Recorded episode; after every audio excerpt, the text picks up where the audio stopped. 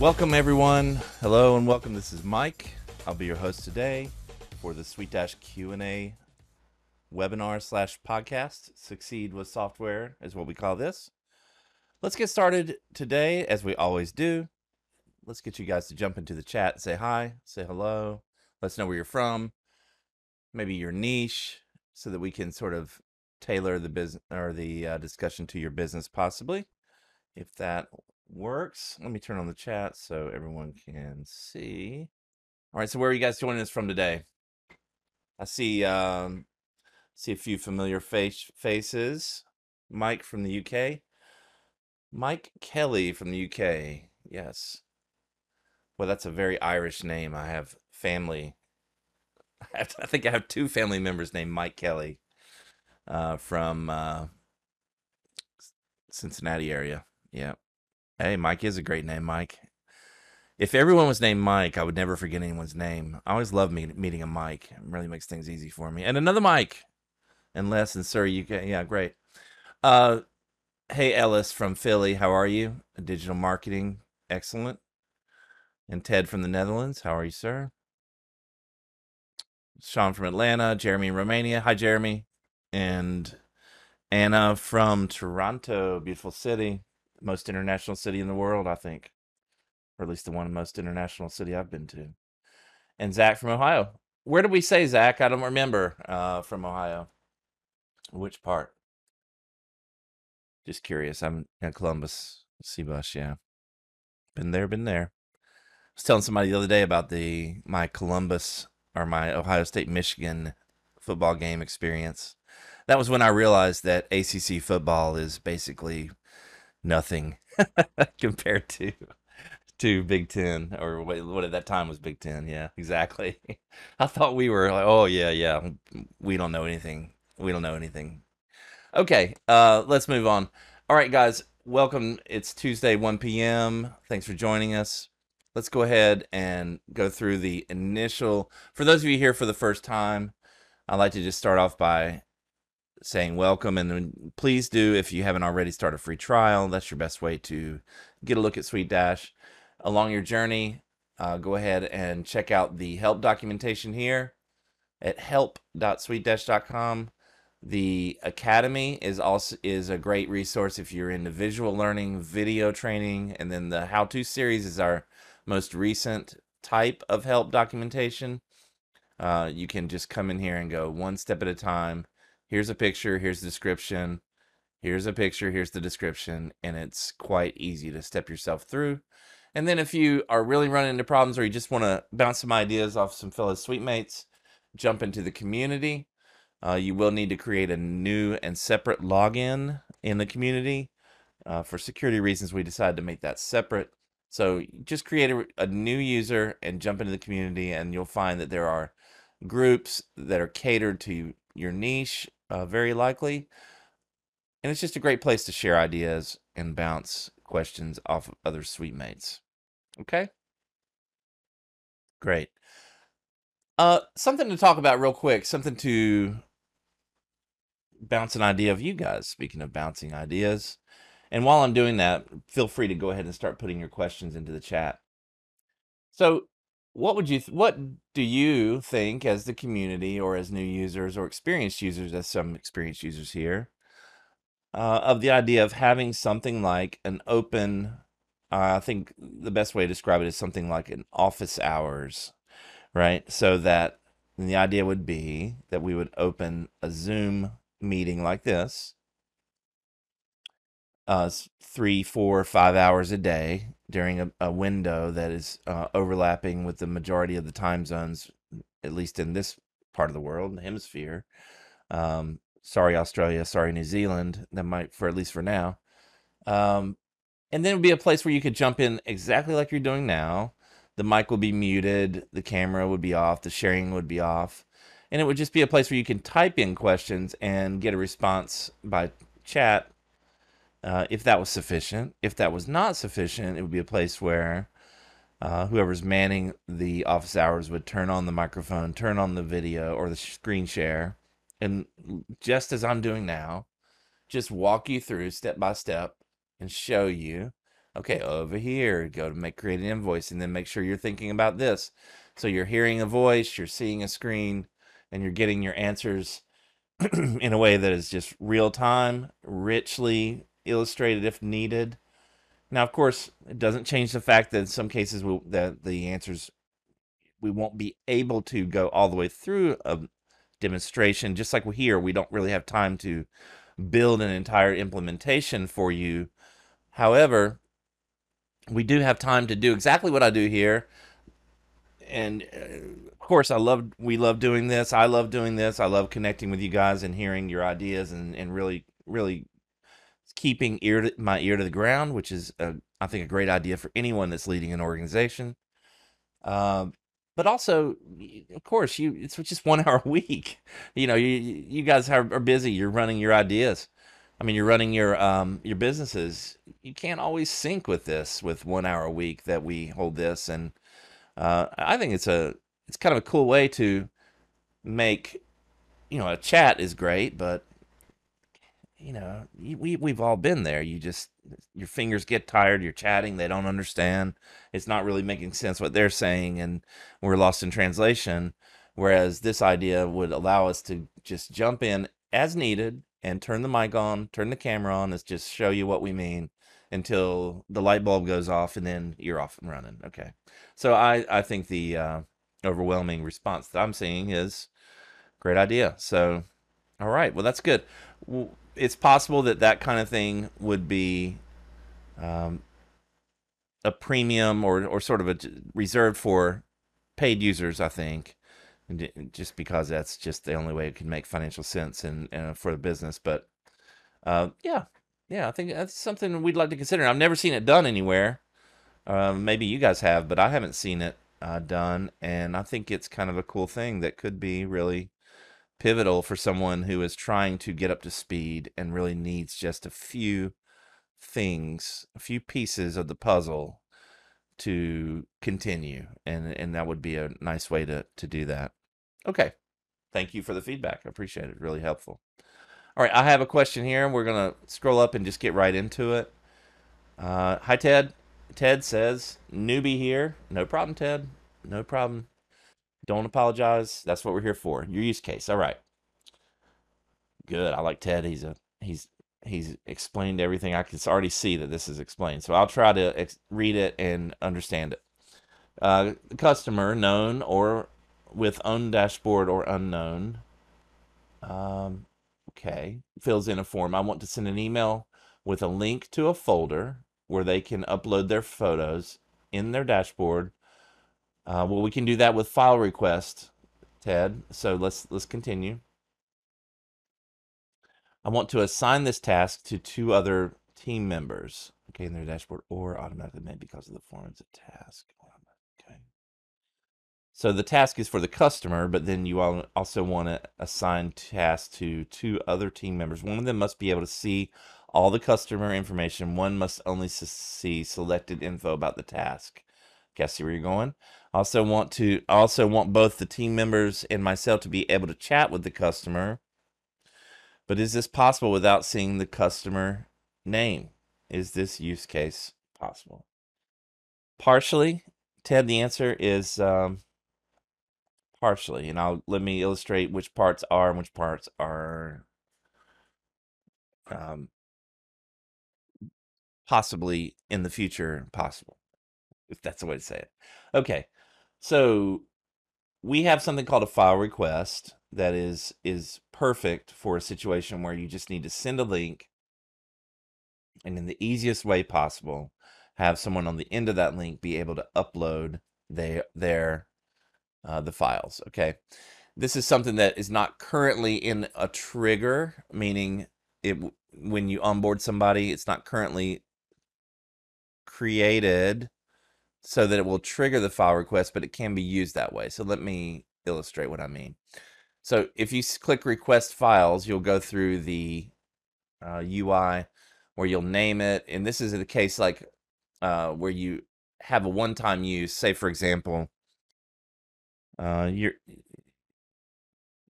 you are say an accountant and you need some um, tax returns or you need something you need some documents from someone very specifically and you want to fill that out designate which folder it's going to go into and then the next next view you're going to uh, put in their email address or if they're a user already in your system you can select them and then it will send an email and it will have a very simple link.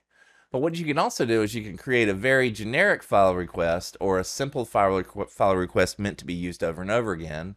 And let's look in here and we'll see that here the, each one of these is a file file request uh, that was created but they can be reused okay and let me illustrate so here's one that was just named something uh, for testing but you can see that uh, Mad Max here has uploaded five files into this and each time someone uploads a file will separate or I mean a session will separate that session and all the files uploaded in that session will end up in a folder just like this. And then the files will be located here. Okay. Let's go back. So here though, if we go back to the file request level, I can go to this file request and come over to the options and grab preview file file request, which will give me a link in a new browser. And this is what it will look like when they reach there. But if you take this link, you can copy this link and now I can use that in any number of ways. And in your case, Ted, the way that I would approach this uh, to accomplish this with existing functionality is in the email that they will receive when they complete a form, either that would be a portal access invitation or an e uh, email that you can trigger from any one of our forms, just a free email. Uh, I would include a link that link that I just showed you, you can create one specifically for that and then just put that link in there and it's always live, always ready. Uh, and then they could upload the files and you'll be notified when those files are uploaded. Then you'll go into your portal and be able to access those. Okay, so that's a universally useful thing. It applies to what you asked for, but I wanted to explain it uh, in a, some some level of detail so other people are able to understand it as well. Now let's move to the other parts you want to create a task and you want to assign a task to two other team members.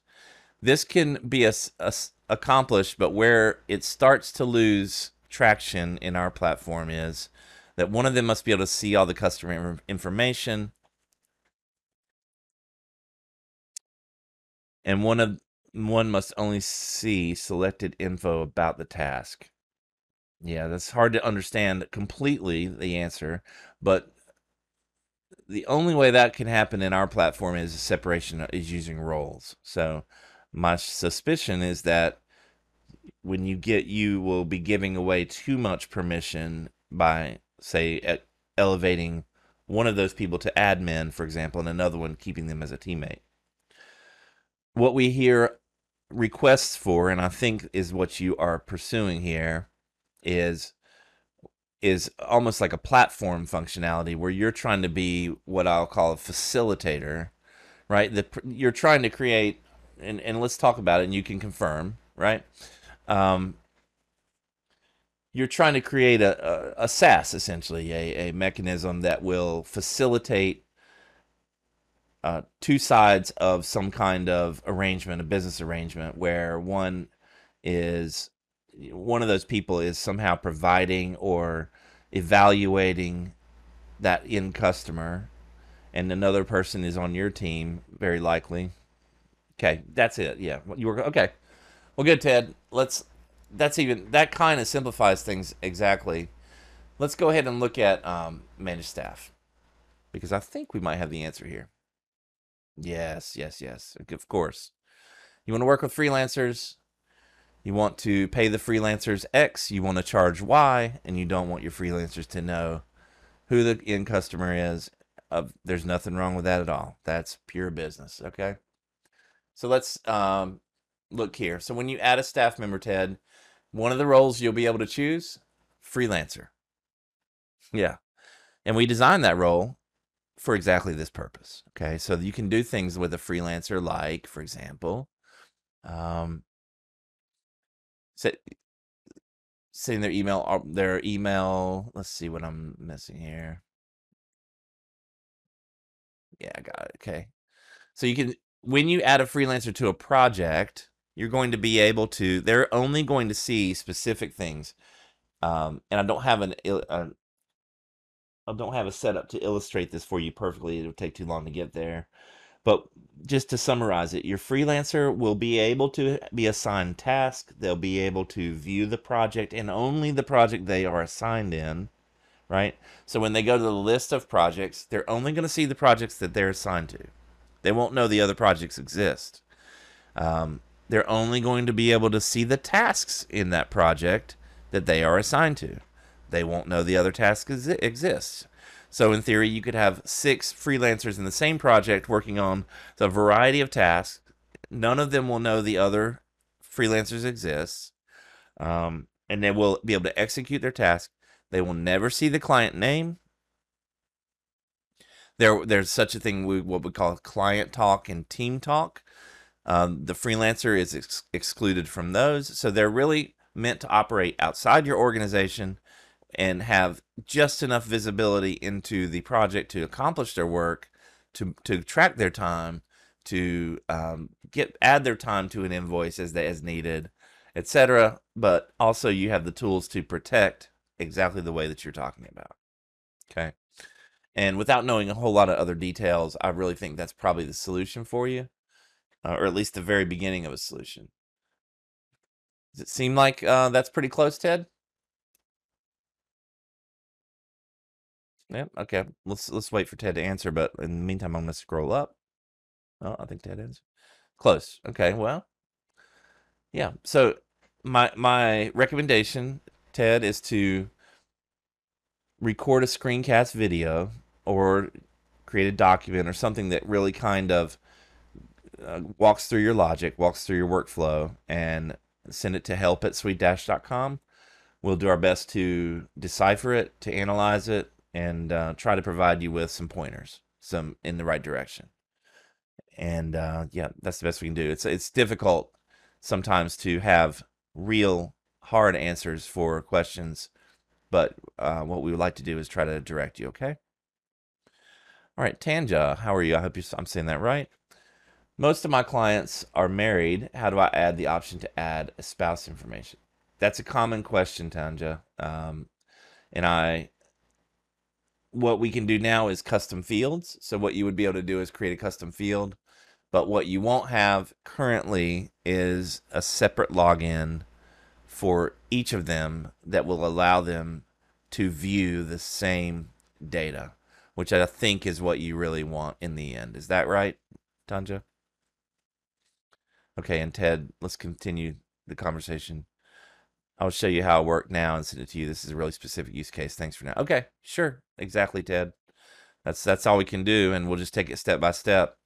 The good thing is is is uh, SuiteDash is built to be as as flexible as possible. You should be able to set something up, um, and if not, let's let's identify what piece is missing, and then we'll talk about it with the community. We can talk about it here.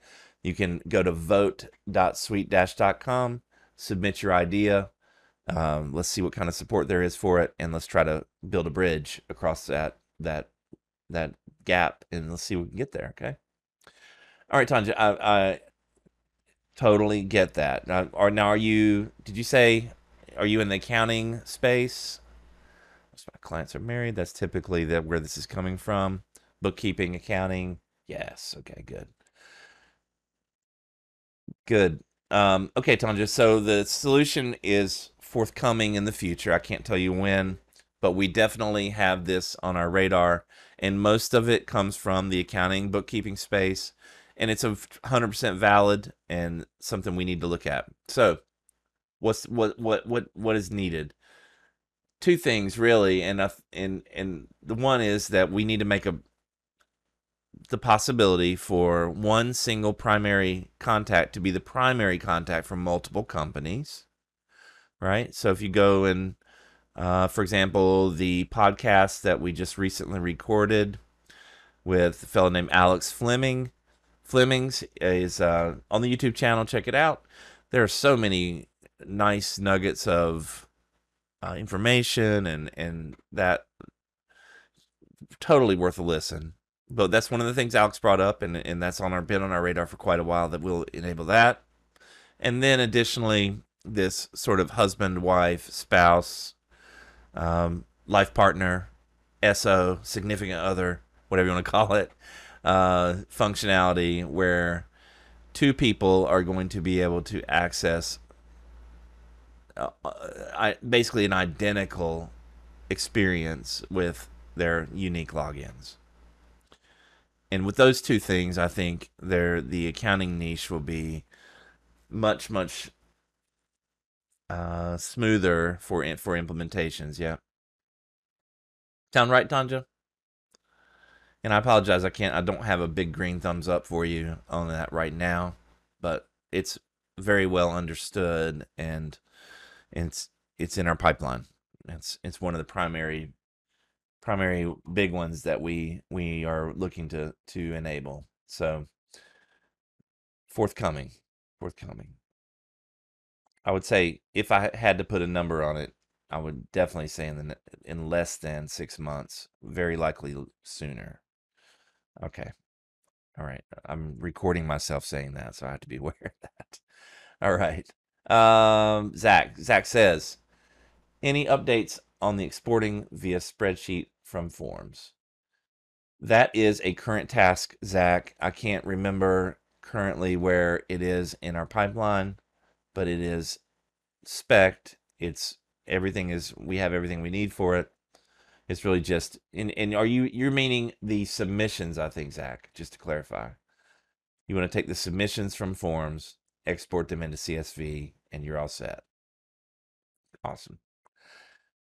I think what the that's not such a difficult task, but it grew as things often do, and so we um, we want to try to make that task in a way that is intelligent, and the intelligent way to make that is to allow you to choose the data points that you want to include in that CSV before you do the export. I think that would be helpful to a lot of people. I'm not sure for your for your purposes, but what that also does is takes us. Um, it's a very solid step towards a solid reporting functionality. So once we are able to identify those columns, put them out into a data into a CSV, it's a pretty easy step from there to to some JSON, and then we're into uh, just about anything anything we need. So Okay. Les, how are you? Les says, can you give an update on notifications, particularly on mobile? Okay, Les. I think you mean on the PWA. So, PWA, just a really quick summary, is not this quite the same as a native application.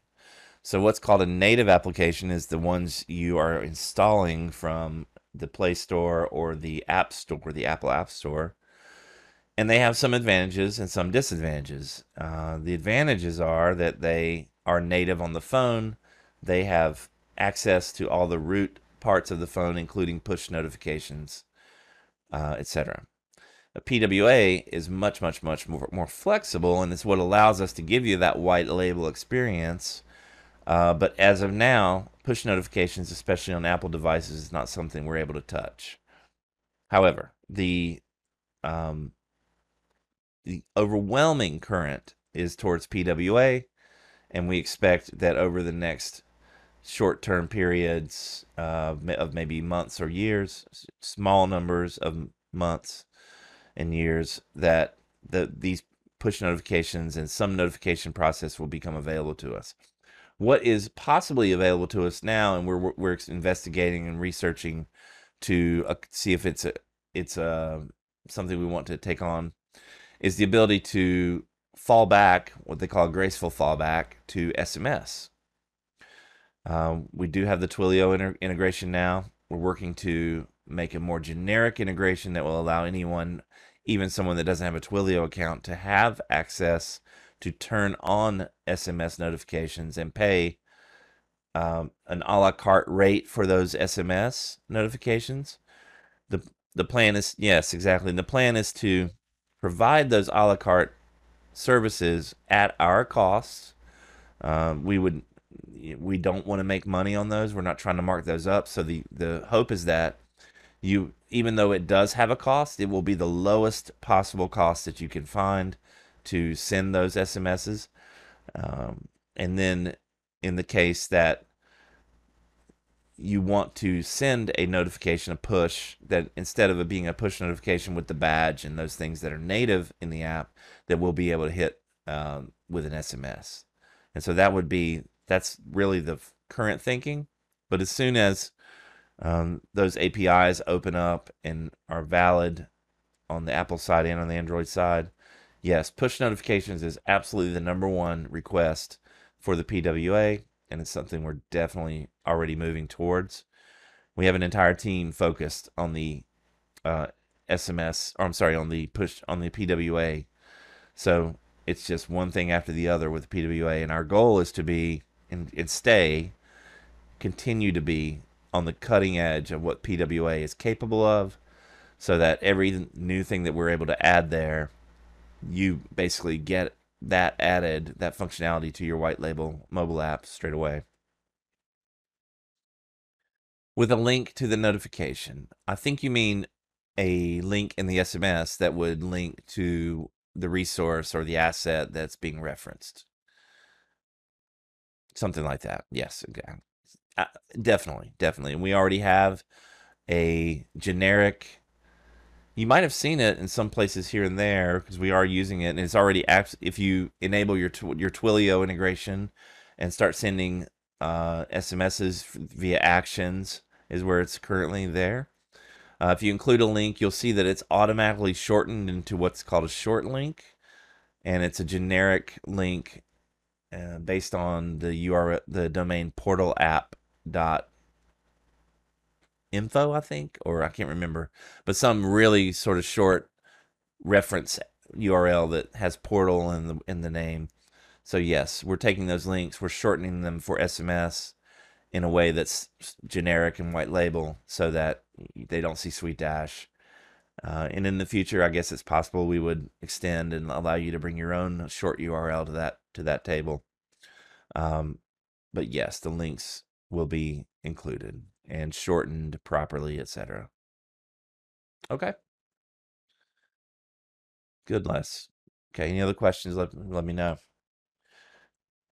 All right, guys. Any other questions coming in? Yep. Here we go. Zach, good.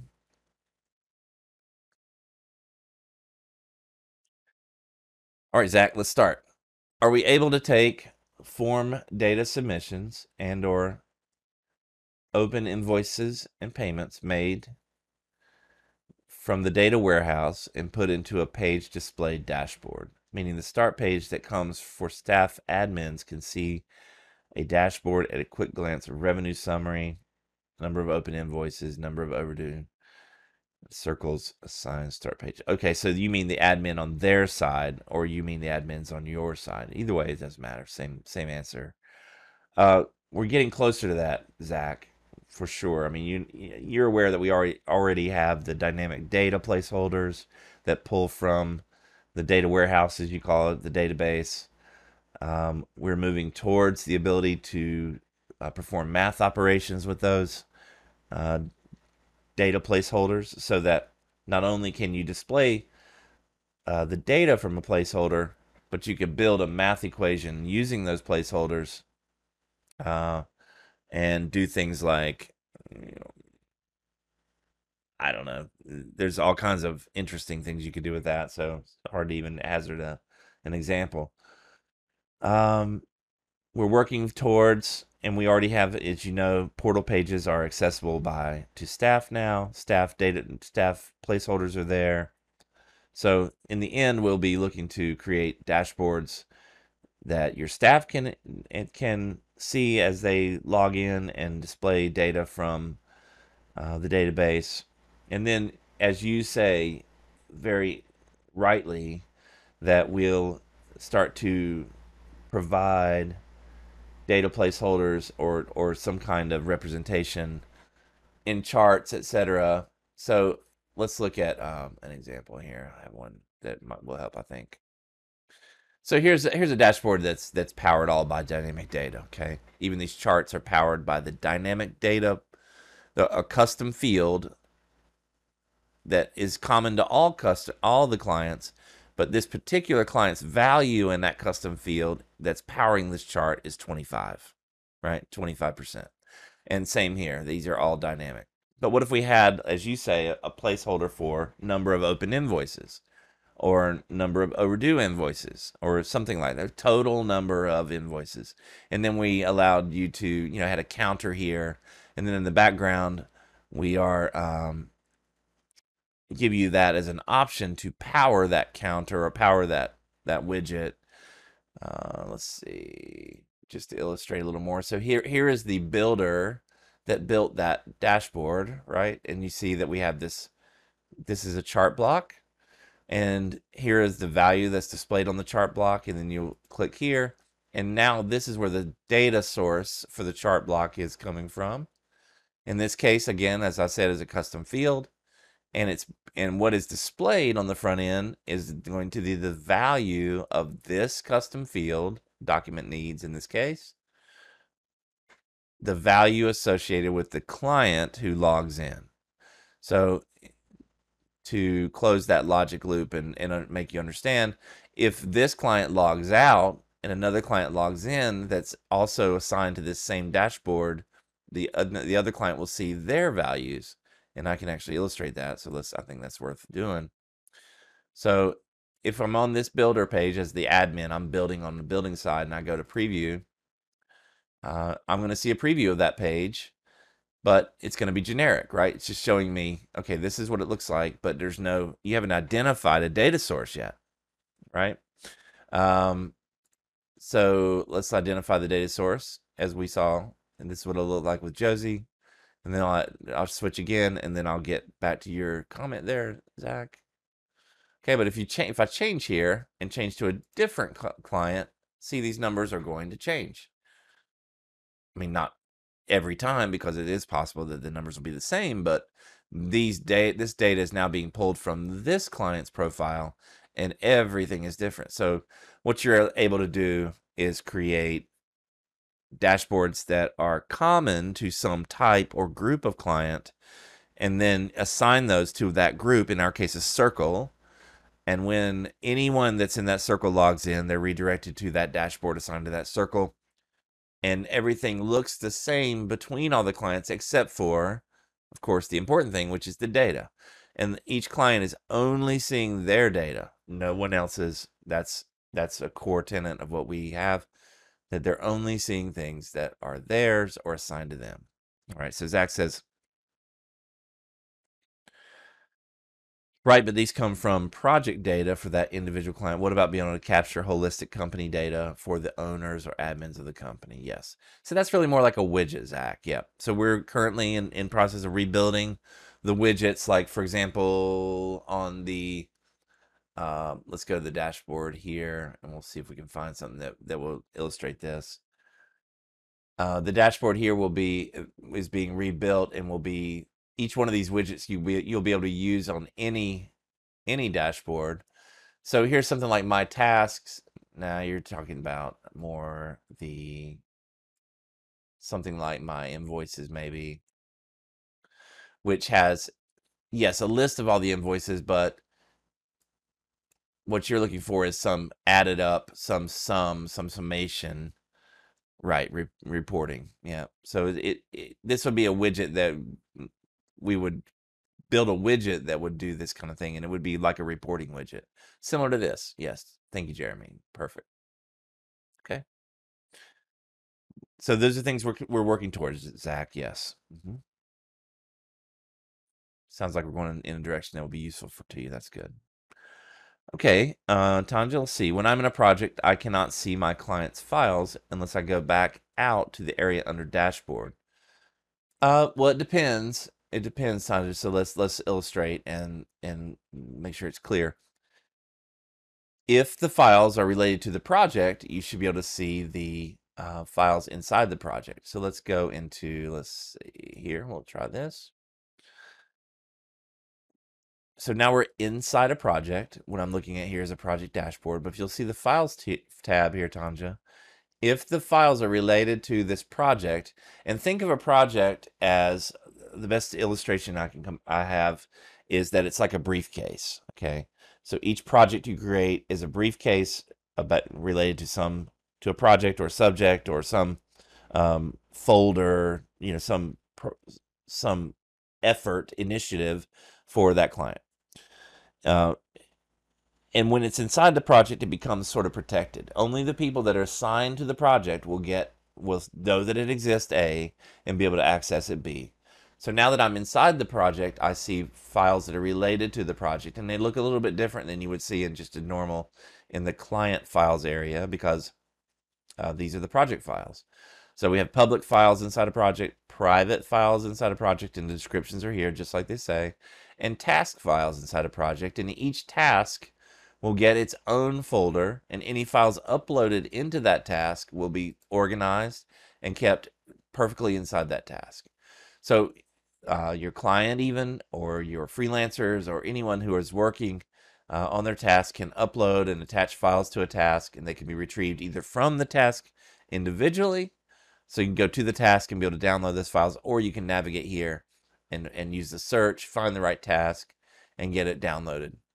Uh, a lot of our a lot of our customers were, are, are are bigger organizations and they have uh, numbering or uh, some sort of organizational schemes that they use to um, make sure that everything is well organized. And then once they're here, they're going to go right for the search and enter some ID number, reveal the task straight away. So if we see how even when you start typing, it's just automatic. You're it's going to filter. Okay, that was quick, and now I'm in. I'm going to find my task, my file, and upload them, or or download or upload new uh, files into the task. Does that help, Tanja? So, they, and again, these are related to the project only. But I think what you might be saying is that um, what you might be wanting is the client files to be inside this, your general client files. And the reason that wouldn't be the case is because you you may have people in here in this particular project and imagine that your client has say four different projects with you uh, and that's pretty common in our cl- customer base that some of the files that are that are housed generically um, in that client's personal client files, um, and we'll look at together to illustrate the difference, then you may not want the people that are assigned into that project to see those. Uh, and also the other way around. So there's some sensi- some sensitive sort of privacy things happening here that at least that's the the logic that currently is. So here's what I mean. If you go into client files this area is not always the same as the project files area. So you'll need to just house those in the right place. All right, let's scroll down and see if we can get, yes, being able to choose what you wanted or customize widgets. We'll do our best, Zach. It's it's tough to anticipate the needs, but the the the the, the examples that you used are quite common and, and pretty generic. And so yeah, I think we'll we'll get pretty close to that eventually and and have the options for that. I hope so. I hope it'll work for you. Tanja, does that help? Or maybe we can uncover some possibility of things we uh, something that we need or something that we need to think about and and make a way for that. I just want to make sure that you're uh, you have your question there. Okay.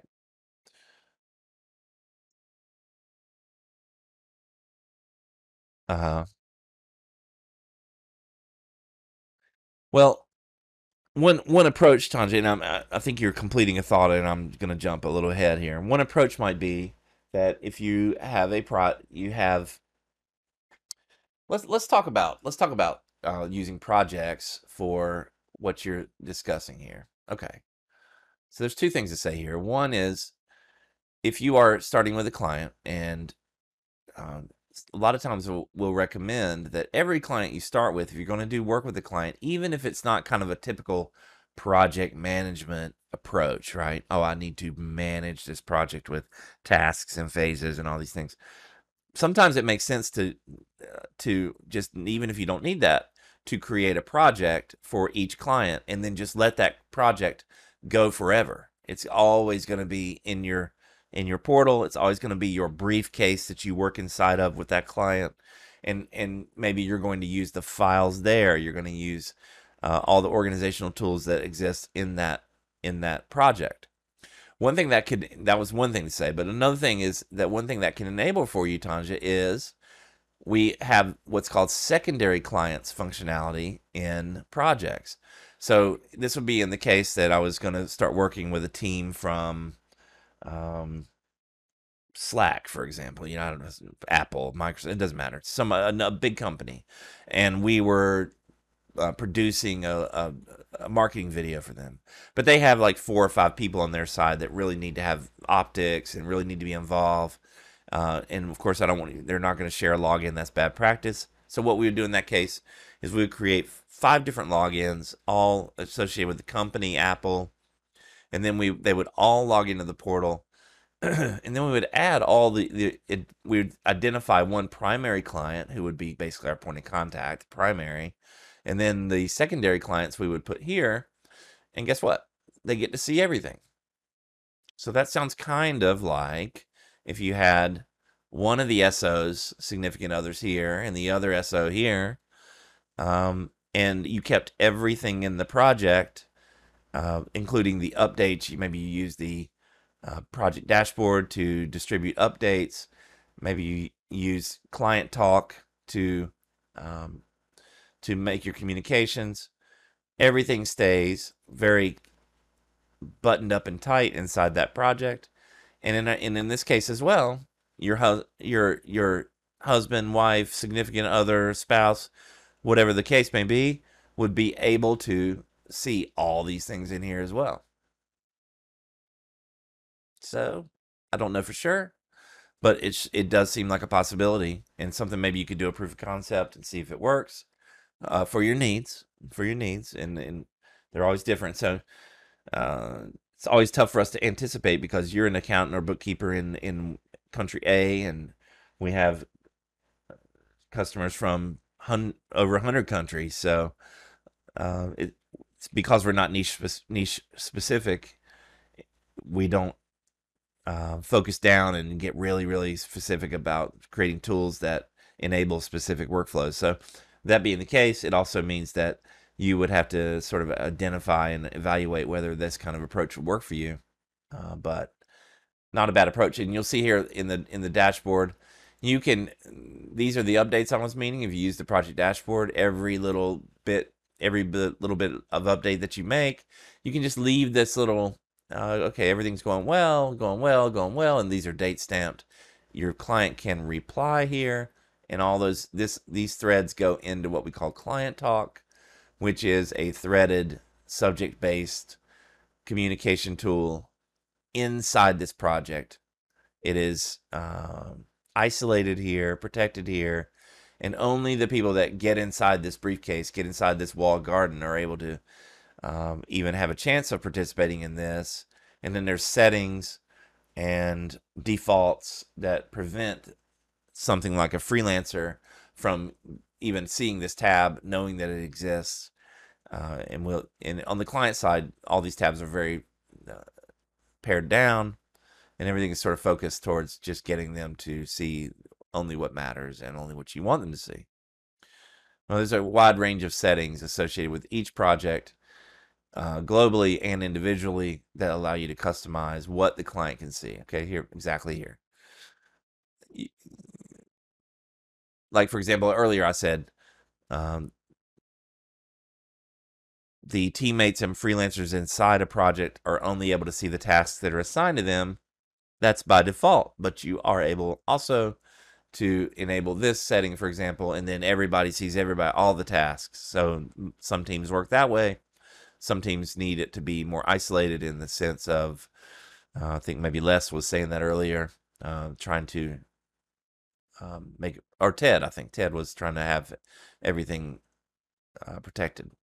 So all these in, allow clients to access project files, yes, or you could turn that off, or you could just say, I only want to allow you to download, or I only want to allow you to upload. So all these granular controls are what we provide to help you customize how this works for you in a way that fits your workflow and that's that's kind of the challenge for us but also something that we go a pretty long way to trying to provide for you. And these are all the settings for the project dashboard that i just referred to. So if you don't want to show show their logo that's no problem just turn it off right?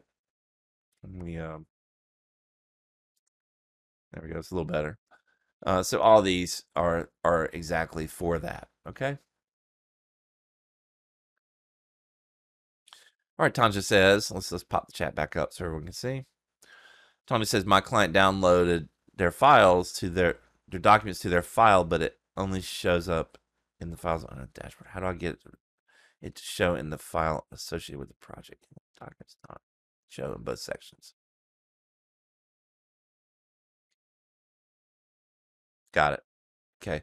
So they uploaded through some through just a standard file um, what they see on the file, not inside a project. You could move the file. You could move the file and then change the workflow slightly to so that in the future they are uploading through a through the project side. That would be one option. Uh, but no, we don't have a, a, like a default option that if it gets uploaded in one area, then show it in another area. And currently, we don't have that. So I would say that you can move the file using the file tool.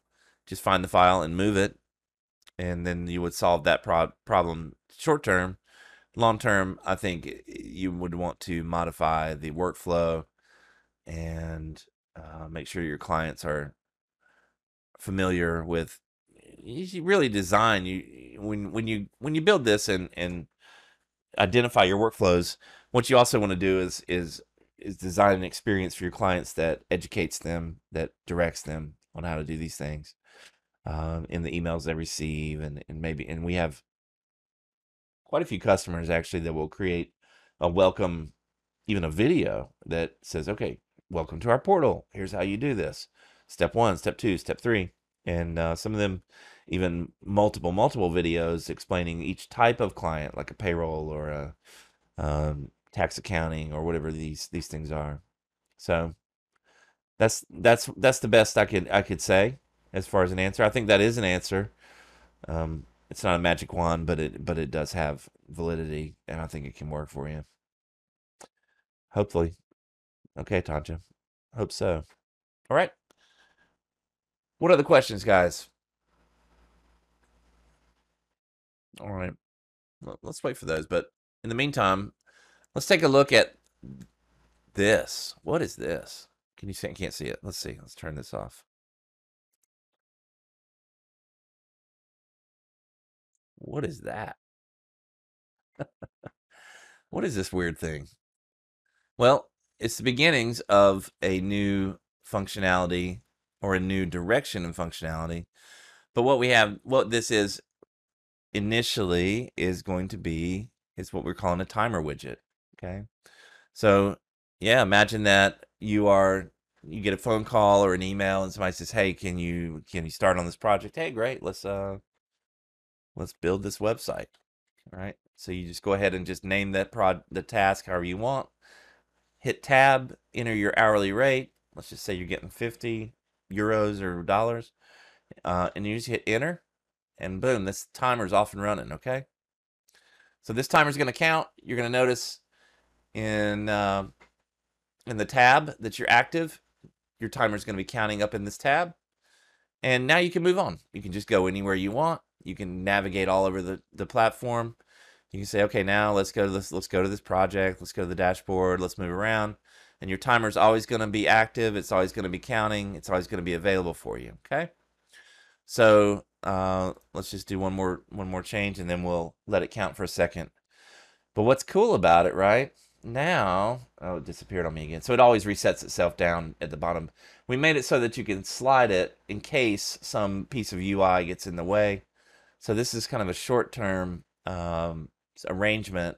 Long term, we'll be actually implementing, and this is already planned and starting development, a bottom toolbar that will stick at, persistently at the bottom that will house tools like this and other tools that are planned, like a search, like a long term, like a command line that will let you um, do things really quickly from a quick command line uh, type functionality.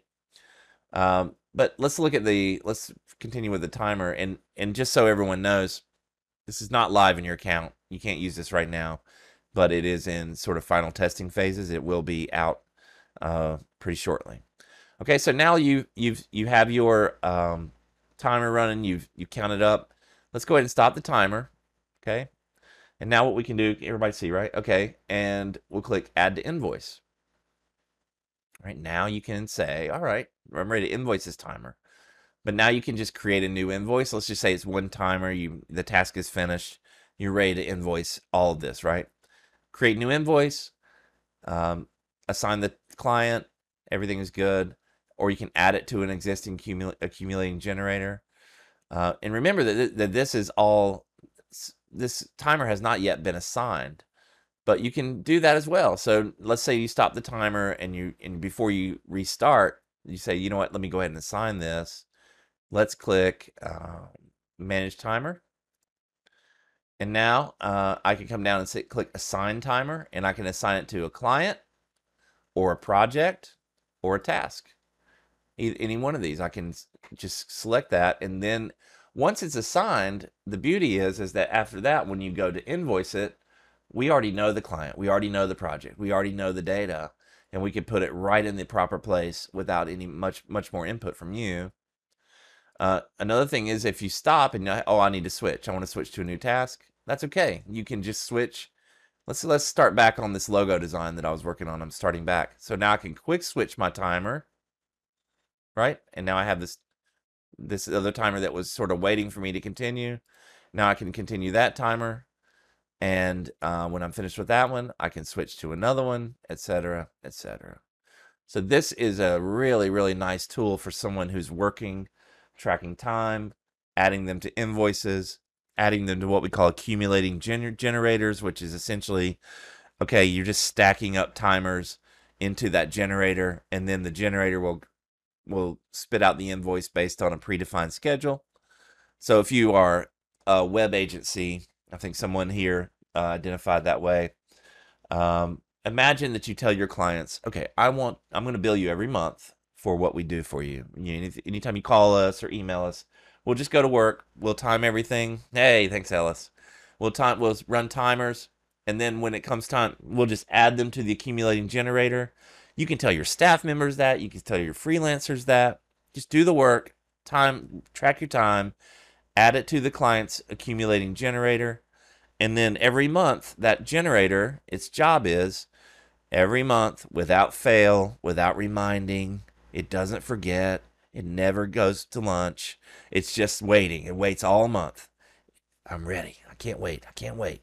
And then when the month hits, boom, it's going to take all the timers or all the items, anything that's on that in that list, it's going to move them. It's going to move them and create an invoice with them, an actual invoice that gets automatically sent to the client if you choose. And then it's going to reset, wipe the slate clean, and wait. In all next month, you're going to add timers and items to it. And then the next month, it's going to do the same thing over and over again. And guess what?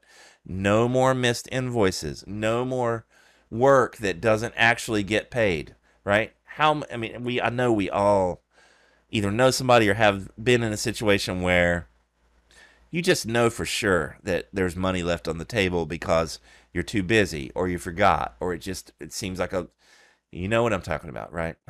Everyone. So the accumulating generator is the solution.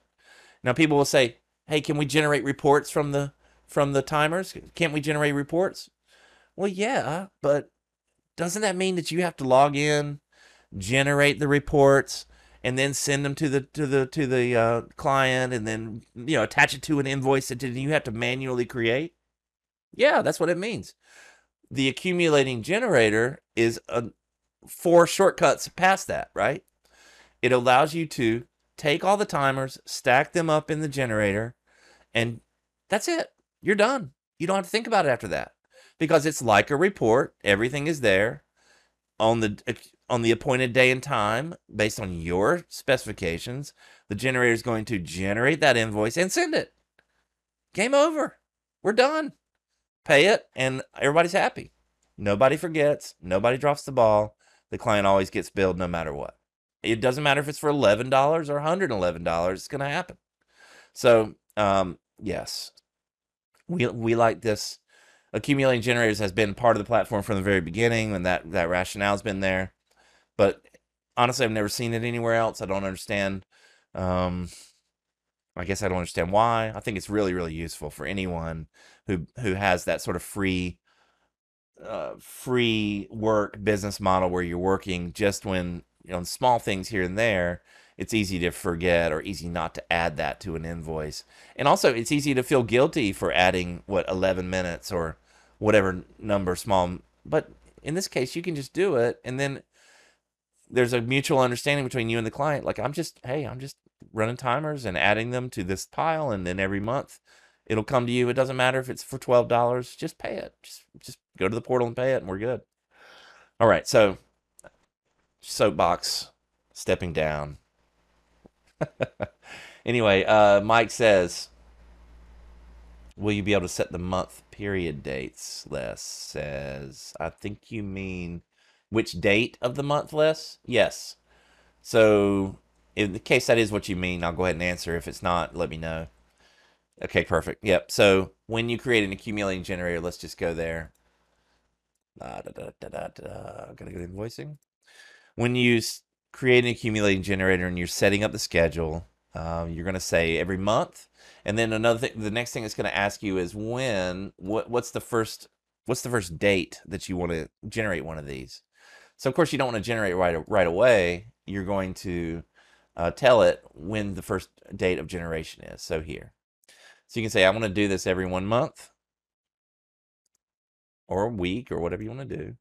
And now it says, when is my first creation date? Well, you just set it for next, the first day of the month on the next month, say, for example, or the fifth or whatever you want to do, right? That'll work. And then every month on that fifth, it'll crank it out or the first, however it works. Mike Kelly, how are you? I always think of the actual Mike Kelly that I know, but um, cool, Les. Good. Mike, I will I will go down on record and say very soon, very soon. I think this week. We've been holding it for several weeks, really testing it, really running through it. Uh, it's got it needs some more, some a little more, um, but it's ready. It's it's ready to hit the streets. So the timer widget, and then coming after that will be a, a, a complete series of new and cool, really cool stuff uh, coming in in this in this kind of implementation. And what's cool about it is everything that we put in into this kind of widget and eventually will be on this persistent bar will just be one or two clicks away uh, to get you to these really, you know, fast, I need this functionality, two clicks away, you'll have it. And when, then when the command line is, is uh, command line and keyboard shortcuts are in place, you'll be able to start a new task by clicking, you know, typing backslash add space task space uh, at for who you know the person. If it's you, you can do that, and then just type the task and then hit enter. And guess what? In your My Task uh, list, which you can access always from My Tasks, it'll just appear, and you'll have a task. So if you need to remember to call this person or provide that folder for that person or whatever it is, if it's in your head for two seconds, that's all it needs go right to the command line and start typing boom it'll show up here and it'll become something that's on your on your schedule. You can always use your filters. You can save filters so that this is constantly filtered with the, with the way that you need it to be.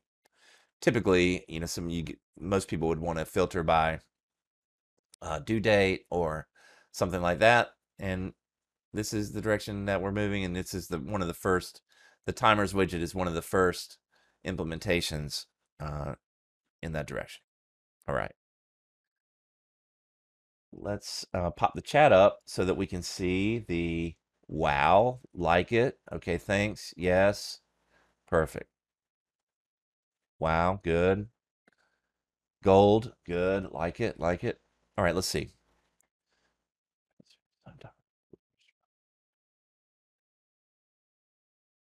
Uh, that's true, Noel. So, Noel, thank you, Noel, for the answer.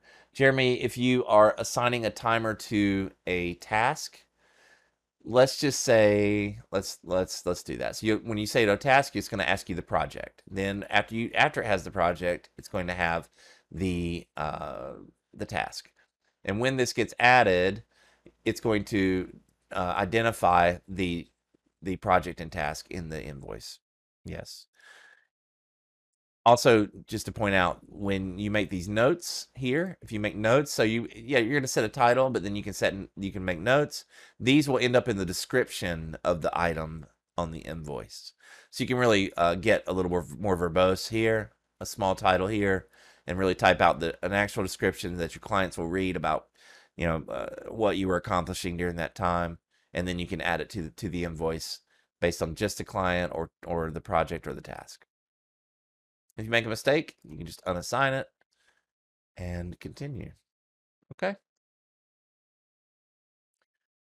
All right, guys. I think that is going to be. I hope I uh, didn't take the chat down. I hope you saw that. So, okay.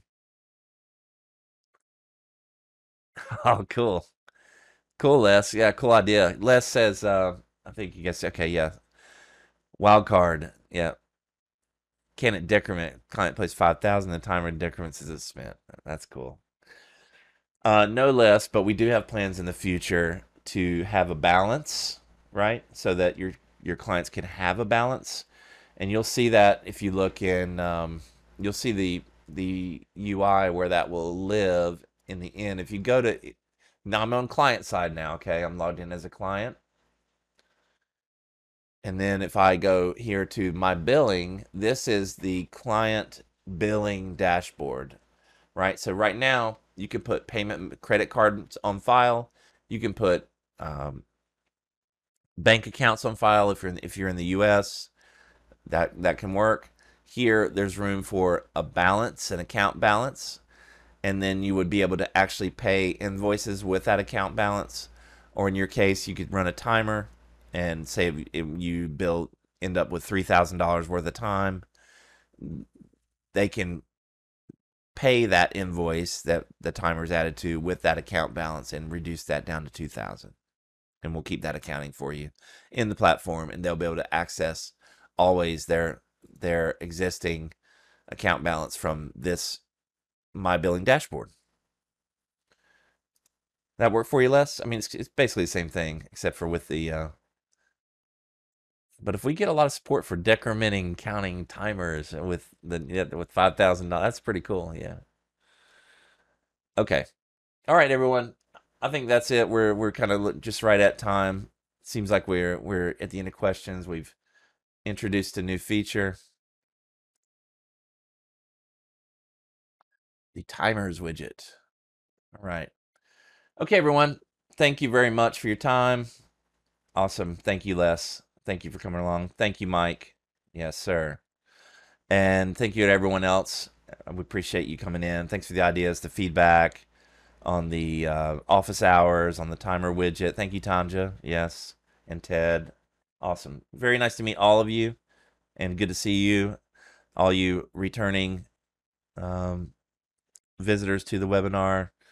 Hilton, uh, I see, and Zach. All right. Thanks, everyone. Have a great rest of your day.